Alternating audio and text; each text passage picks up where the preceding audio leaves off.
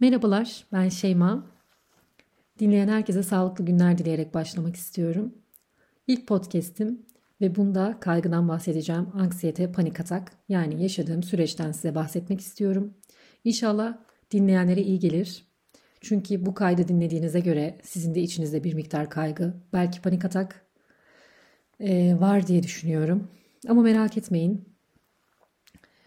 Kemal Ser'in çok güzel bir sözü var. Mücadele ediyor olsak da anksiyete bizden olan, bize ait olan bir parçadır diyor. Ve şöyle devam ediyor. Kaygı bizi gelecek zamana doğru ittiğinde daha zeki, daha odaklı ve daha amaca yönelmiş insanlar haline geliriz. Böylece gerektiği anda harekete geçeriz. Başka bir deyişle geleceği önemsediğimizde kaygı duyarız. Bu yönden bakarsak umut ile endişenin el ele yaşadıklarını fark ederiz. Çok güzel. E, Kemal Sayar benim bu süreçte çok yardımcım oldu kitapları. Ee, Ölümden Önce Bir Hayat Vardır. Kitabı bana çok şeyler kattı. Bir kitabı daha vardı. Onu da hemen söylemek istiyorum. Ruhun Derin Yaraları. Bu iki kitaptan çok güzel alıntılarım var. Sizlerle de paylaşmak isterim. Tabii ki şu an elimin altında olan başka bir kitap daha var. Onu da sonra ilerleyeceğim. Size ilerleyen vakitlerde söylemek istiyorum. Ee, benim kaygı hikayemden bahsetmek istiyorum. Benim kaygı hikayem nasıldı? Bir Mayıs günü geçen yıl 2020 1 Mayıs günü tabii ki e, Mart 2020'de biliyorsunuz ki pandemi başlamıştı. Ee, hızlı kalp atışlarım oldu ve beraber yoğun bir korku hissetmeye başladım. Hemen hastaneye gitme isteğim oldu çünkü öleceğimi düşünüyordum. Nefes almadığımı hissettim. Hemen doktora gittim. Doktor bütün e, tetkikleri yaptı ve bana aslında hiçbir sıkıntımın olmadığını, acaba panik atak mı geçirdiğimi söyledi. Ben önce çok boş gözlerle doktora baktım ve panik atak ne demek ki diye düşündüm. Ve sonrasında hemen e, panik atağı araştırmaya başladım. Çok farklı şeyler vardı. Tabii bunları içine girdikçe e, içinden çıkılamaz bir hal almaya başladı. Panik atak şöyle miydi, böyle miydi? Bir sürü semptomlar var ve ben vücudumda bunları hissetmeye başladım. E, bir ay boyunca, e, üç günde bir veya beş günde bir asla abartmıyorum acil servislere gidiyordum. Farklı farklı hastanelere gidiyordum. Ailemi zorluyordum. Lütfen beni hastaneye götürün diye. Ve gittiğimde doktorların e, hiçbir şeyiniz yok dediğinden de tatmin olmuyordum artık. Ve ben e, bir doktorumun önerisiyle psikoloğa yöneldim.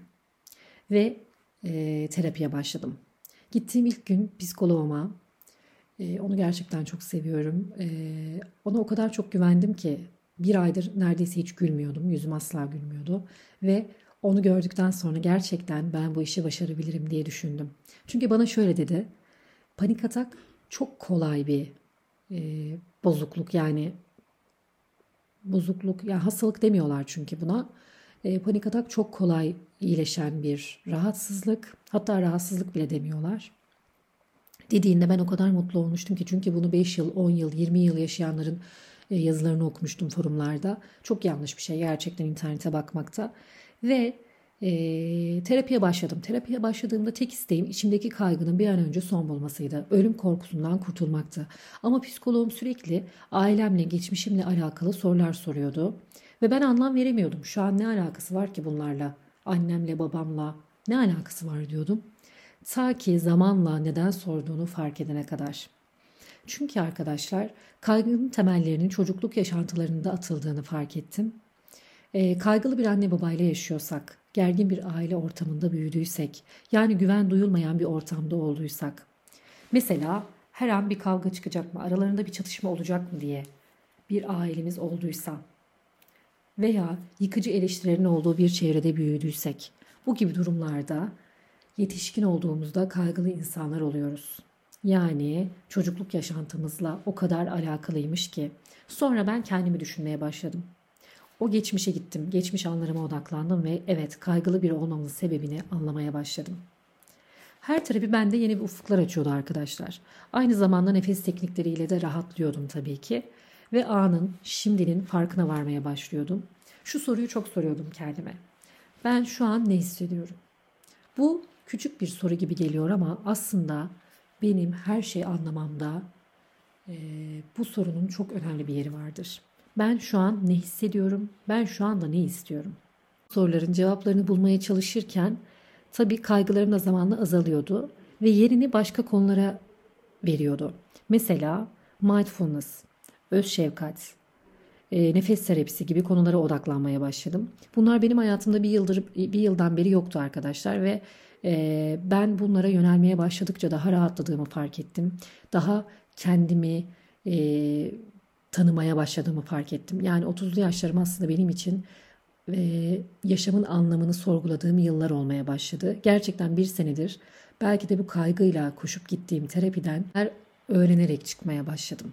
Yani benim hayatıma öz şefkat girdi mesela. Kendime şefkat göstermediğimi fark ettim. Başkalarından istediğim, başkalarından beklediğim şefkati aslında önce kendime göstermem gerektiğini fark ettim.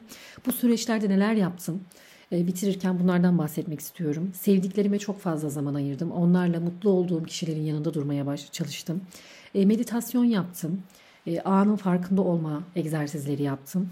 Bunları tabii ki e, nefesle beraber yaptım. Sonra ibadetlerime dikkat ettim. Gerçekten ibadetler, inanmak, e, Allah'a olan inancım ve onu pekiştirmem benim için çok faydalı oldu. E, yürüyüşe çıkmak benim için çok güzel oldu. Müzik takıp keyifli bir müzikle yürüyüş yapmak ve sevenler için günlük yazmak. Neler hissettiğimi, neler düşündüğümü yazmak, gün be gün daha iyiye gittiğimi fark etmek. Bunlar bana çok iyi geldi.